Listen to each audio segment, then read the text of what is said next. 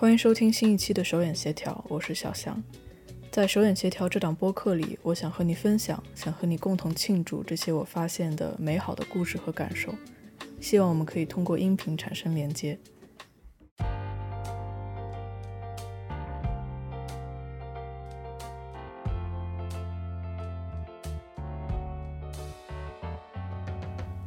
果然像上一期结尾自我暗示、自我洗脑的那样，推迟了从奥斯汀离开的时间。在额外的大概十天里，我没有像想象中那样按照清单去故地重游，跟他们郑重的告别，反而去了不少新地方。告别是在平静中完成的。我在波士顿租的小房间就在查尔斯河边上，沿着河有许多座桥。要路过草地上撅着屁股的鹅群，还要注意避开它们的粪便，很适合作为养成跑步习惯的起点。也有另一部分原因是，最近我和几位同事下了一个六月份跑满五十公里的赌注。总之，这些加在一起，这两周每个上午我都会爬起来，沿着河边兜一大圈，小腿晒黑了很多。出门跑步给了我可以规划早餐的空间。路线的终点一般会被我设置在某家可以买面包吃的咖啡店或者是超市，这样我可以顺便买点水果回家。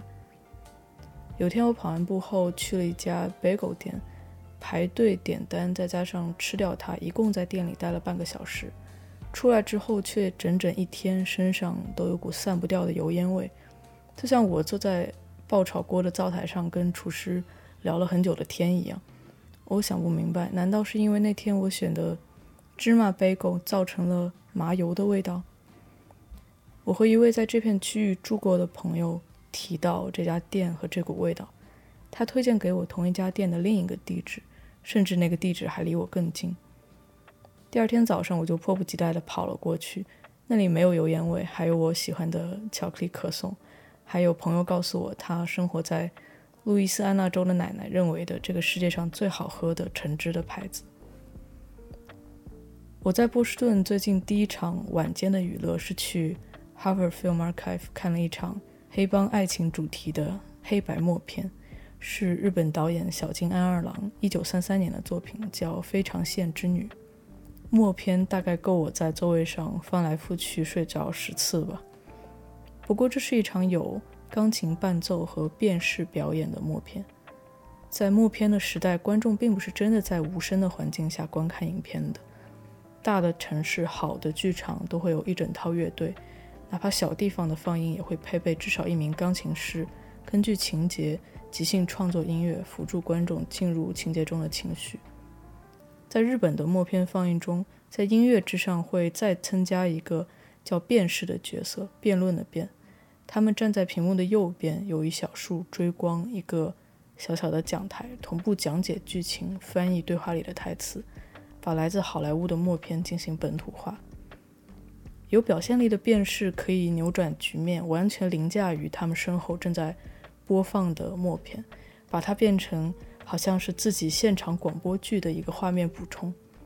比如我看了这场表演的辨识是一位年轻的日本男性。刚开场的时候，观众还会因为他对女性声线的模仿而发笑，但很快都会进入对他的声音的信任以及跟随。他是用日语的，我能听懂的单词，可能甚至不如在屏幕上偶尔能出现的英文翻译多。但他站在灯光下，穿着和服，拿着几页剧本，那个样子真的难以忽略。散场后，我很激动地跟朋友把情节复述了一遍。一个很坏很坏的黑帮的男人，他有一个女朋友，后来他又爱上了一个善良的女孩，但他最终决定和他的女朋友一起逃跑，跑到一半，女朋友阻止了他，希望他呢去坐牢自首。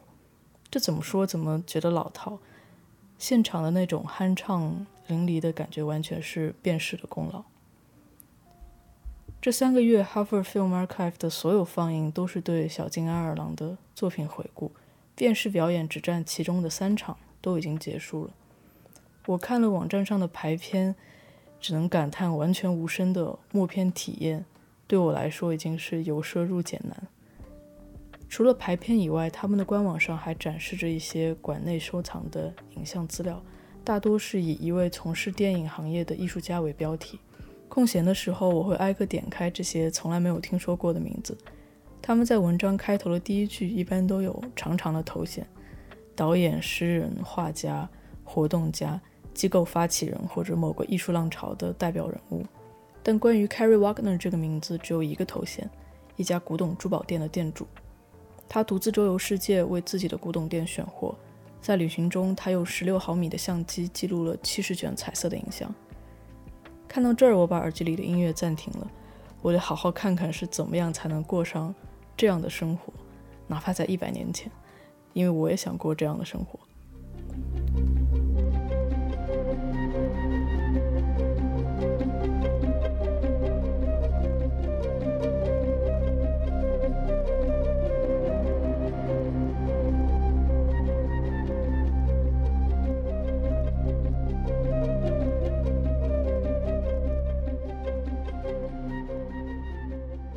一九二二年的冬天，二十五岁的 Carrie Wagner 在纽约的港口独自登上了一艘游轮，开始了他人生中的第一次环球旅行。这也是他所要环的这颗星球上历史上第一艘环球游轮。游轮的名字 Laconia 是取自希腊的地名，是历史上斯巴达城邦的所在地。虽然船体在设计上可以容纳两千两百人，但租下它开发这次航线的美国运通公司。只决定售卖其中四百五十张豪华舱的船票。在 Laconia 号出发的一九二二年，运通公司的主要业务是跨国旅行支票。他们刚刚成立了新的旅行部门，希望可以通过定义新的旅行方式来增加人们对跨国支票的需求。会购买这次船票的都是美国的权贵和富商阶级中追求自己要引领时代的那一小撮人。放在今天，他们是会报名上太空、前往月球的那些人。他们确实是最适合参加这次关于奢侈旅行的点映会的。南加大的博物馆里有一本关于这趟历史上第一次环球游轮航行的日记。日记的第七页贴着一张蝴蝶翅膀一样展开的世界地图，用红色的墨水勾勒出当时的环球线路，像一件洗得很屑很屑的圆领 T 恤的领子。日记的作者是一位和 Carrie Wagner 同船的年轻女性，她来自南卡的一个涉足面粉厂、铁路运输甚至政治的家族。她和家族里的其他两位女性一起登船。她的母亲希望她能在这趟一百三十天的旅行里面结识门当户对的男性青年，步入婚姻。她记录的游轮生活包括定期举办的化妆舞会、品酒会、音乐会、飞碟射击、动物表演等等。每抵达一个国家前，还会有相应的关于当地历史文化的讲座和语言教学。但 Carrie Wagner 不是什么贵族，他出生在纽约下东区一个东欧移民的犹太家庭。高中毕业后，他在几家小公司做会计的工作。这张船票是来自她丈夫的礼物，但她只买了一张船票送给 Carrie，自己并没有一起登船。在游轮快回到纽约港口的时候，他寄来一封信，提出离婚。说自己的婚外情已经懒得再隐藏了。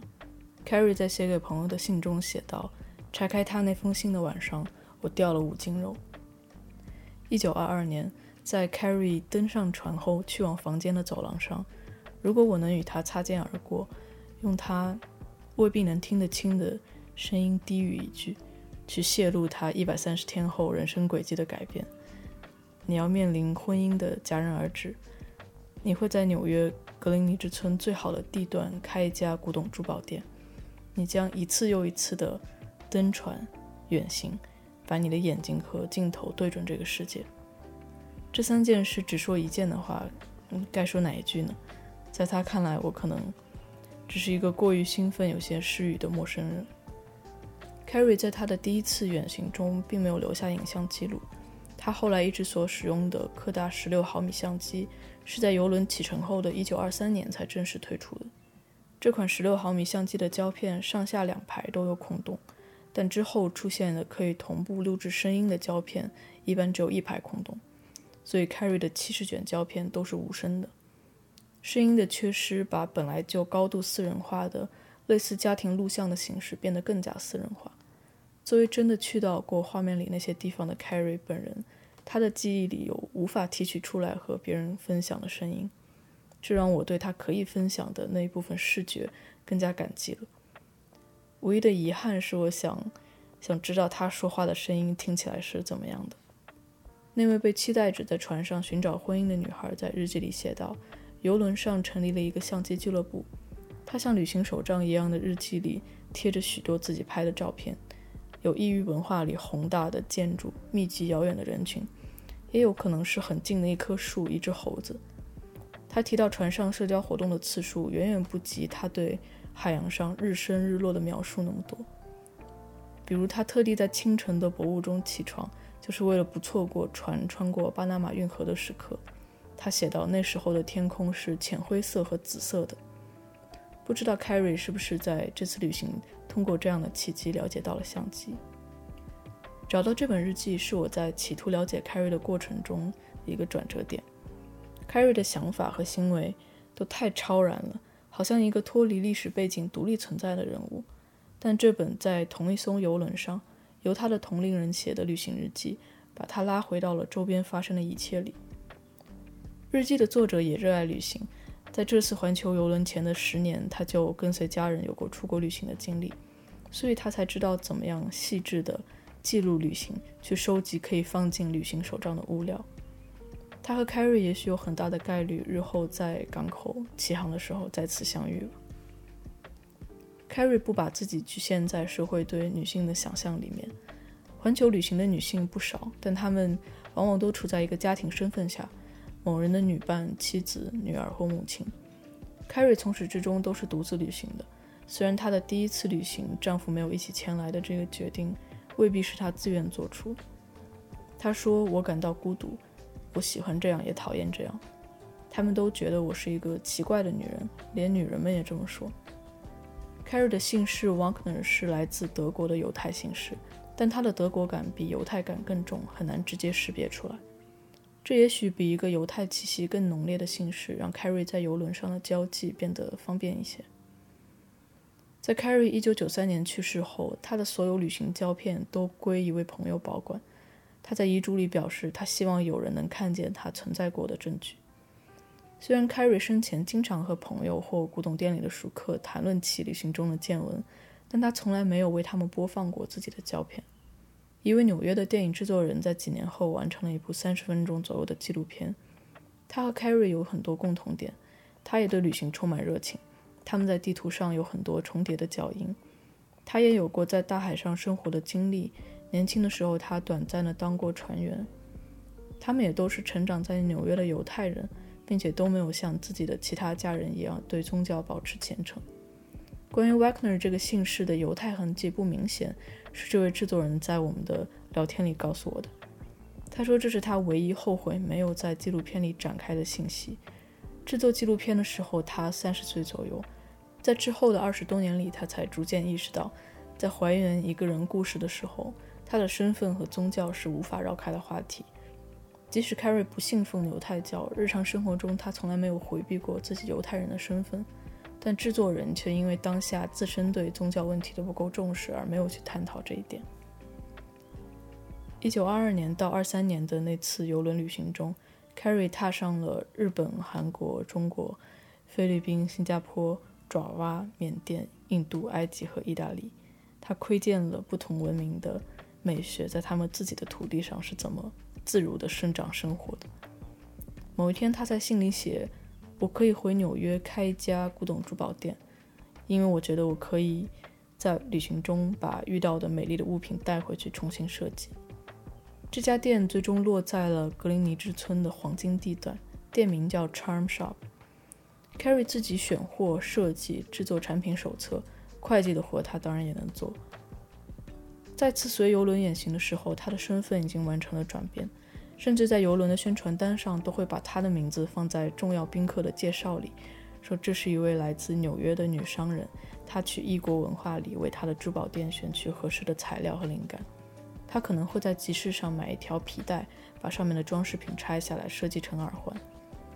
在非洲探访祖鲁部落的时候，他用自己的随身物品向当地的妇女换取了他围裙上的串珠。Carrie 穿着工装风格的利落的套装，戴着贝雷帽，有两位赤裸上身的祖鲁女性在她面前随意地蹦跳着，其中一位穿着黑色的短裙，另一位穿着红色的长裙，戴着头巾，远处还站着一个赤裸的小男孩。Carrie 很悠闲地把全身的重量放在左腿上，他的手从嘴边划过，让我误以为他在抽烟。突然，他也跟着一起蹦了两下。他悠闲的状态稀释了这里值得惊叹的程度。在二十世纪三十年代，几乎是一百年前，他独自登上环球的游轮，并且不跟随游轮公司安排的游览路线，脱离人群，前往只有当地居民才会知道的集市和交易点，去挑选那些罕见的材料。后期，他已经和其中一些买家形成了固定的合作关系。他拍摄了大量移动的镜头。能分辨出手拿相机的他，常常是坐在一辆不大的车上。有时路人和他是往同一个方向去，他比步行的他们都要快；有时候是反方向。这些路人有牵着骆驼的人，有头顶着超出画幅高度的货物的人，有穿着毛衣双手插兜的人，还有挥手的交通员。更多时候是一群无法辨别的模糊的面孔。可奇怪的地方就在于，当他们是移动的，从 Carrie 的车窗前或者我的屏幕前匆匆掠过的时候，我觉得他们就在离我很近的地方，我只需要暂停就可以看得清楚了。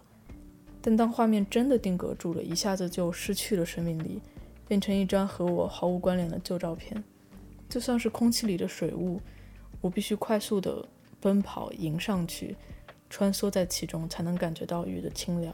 当你停下来的时候，就感觉不到了，好像水雾就不再存在。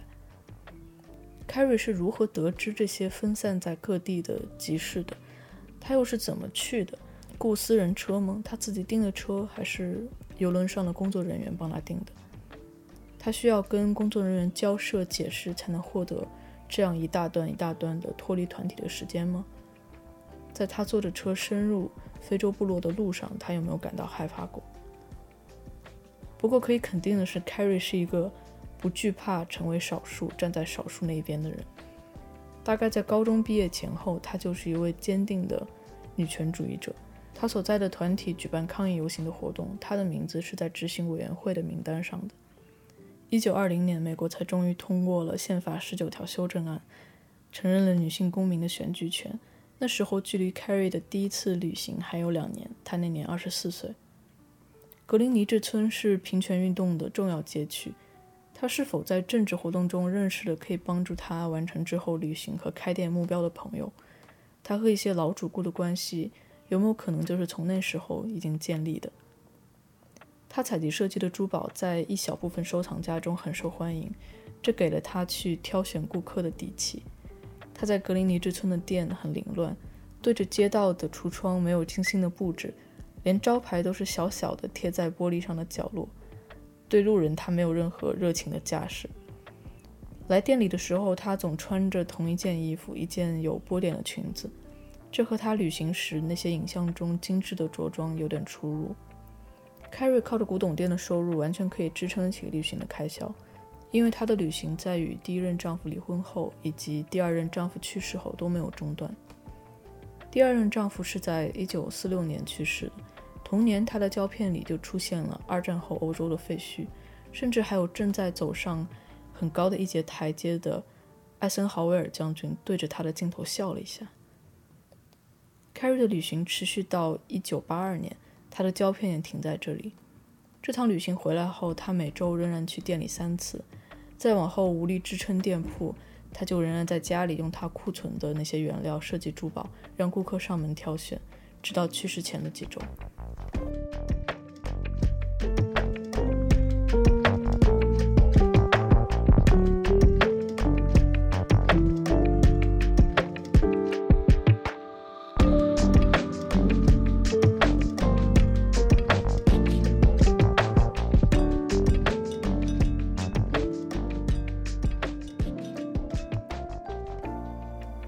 辨识的解说，没有钢琴师配乐的指引。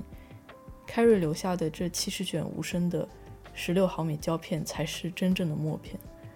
大多数时候，我都判断不出他在哪儿。即使他的镜头里出现了相对熟悉的东亚面孔，我也不知道那是哪一年。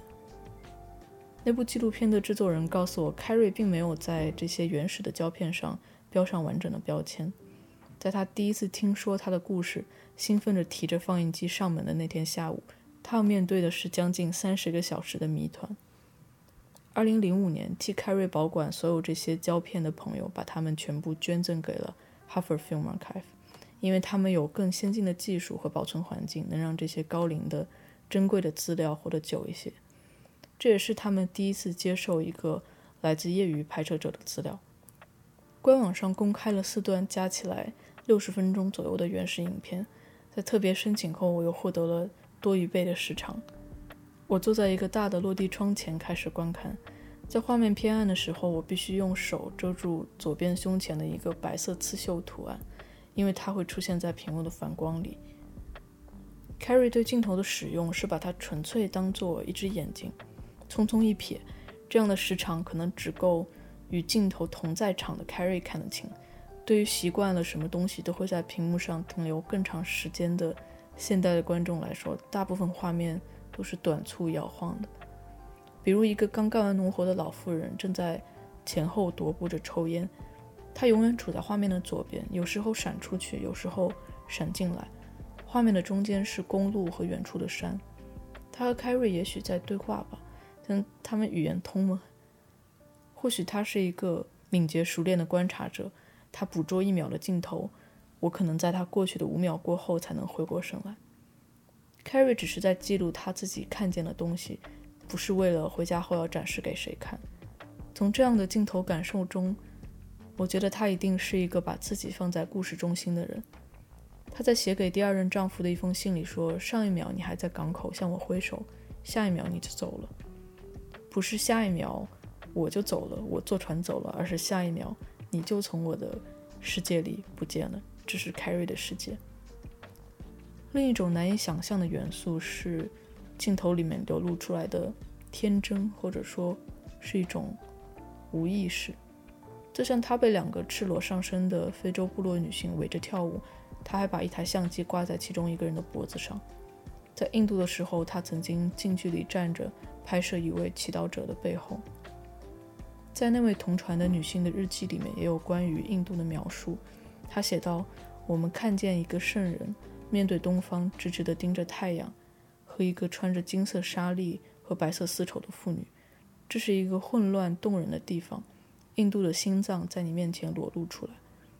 这些画面，这些文字，放在今天看，正确吗？会令人不适吗？”至少被拍摄的人们在当时并没有表现出不适，他们对于相机的力量和它可以对自己生活产生的影响是没有认知的。被拍摄时，他们要么面部表情很平静，要么显得好奇。一九九五年，那部纪录片的制作人去了一趟津巴布韦，他想模仿 Carrie 那种镜头中无知无觉的状态。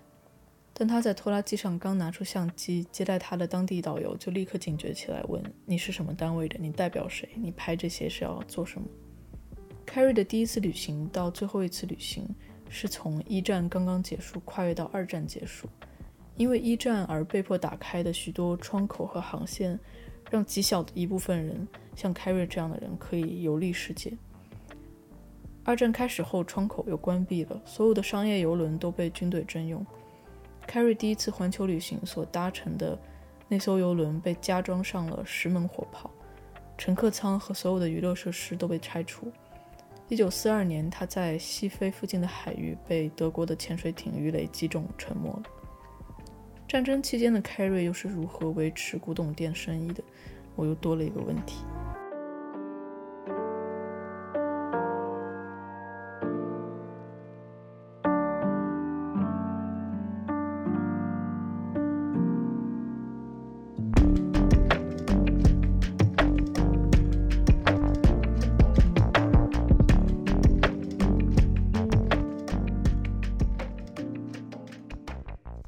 在纪录片的结尾，有这样两段画面拼接在一起：游轮的甲板上，两个中年妇女在跳舞，跳到兴起的时候，左边穿着绿色套装的女人随手对着旁边站着的一个年轻的船员摸了一把。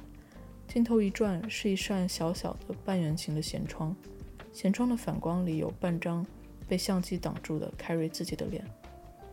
我看了很多张 Carrie 不同时期的照片，但只有面对这五秒钟的时候，才会瞬间收起我对他的生活那些过度浪漫化的解读。他脸上的平静，看上去是在很大的疼痛过后的平静。这让我想到三月份的时候看了一部电影《Peak Season》，男主是一个生活在度假小镇里面的自由职业者，他教人飞钓、攀岩、登山，有时候也去洗洗盘子。但同时，他这种洒脱的生活方式也带来了无奈和禁锢。了解完这些后，我仍然想过 carry 的生活，因为你的痛苦是真实的，你一直在寻找美，并且用它去支撑自己的生活，这也是真实的。世界边界的关闭、打开、秩序的崩坏，这些东西在过去的几年里，我们也都经历过。如果有人看着我手机里的视频，一百年后，隔空向我提问：当时站在马路边看自行车，去拍自行车骑过一扇玻璃橱窗的你，能感知到即将到来的历史巨变吗？如果有人这么问我，我会觉得这个人有病。好了，这就是这一期手眼协调的全部内容了。好了，这就是这一期手眼协调的全部内容了。有关的图片我会放在手眼协调点 com 这个网站里。你可以直接点击 Show Note 里的链接去看一看。在旅行中，你有什么固定的拍摄角度或者物品吗？比如我最近很喜欢在外面上厕所的时候拍隔间里面门上的挂钩，因为我的水杯、雨伞、背包会挂在上面垂下来。如果你也喜欢手眼协调，也喜欢拍各种无用的照片，你可以考虑加入我们的群聊。我们每天都会在群里选定一个主题进行分享，比如橙色，橙色可以是夕阳的颜色，也可以是锅包肉的颜色。比如条纹、地毯，这些都可以是主题。昨天我们的主题是倒下，然后收到了很多朋友发来的倒下的小猫小狗的照片。添加的方式在 show note 里，欢迎去查看。也谢谢每天在群里分享照片的朋友们。好了，很高兴认识你。希望我们可以通过音频产生连接。我们下期再见，拜拜。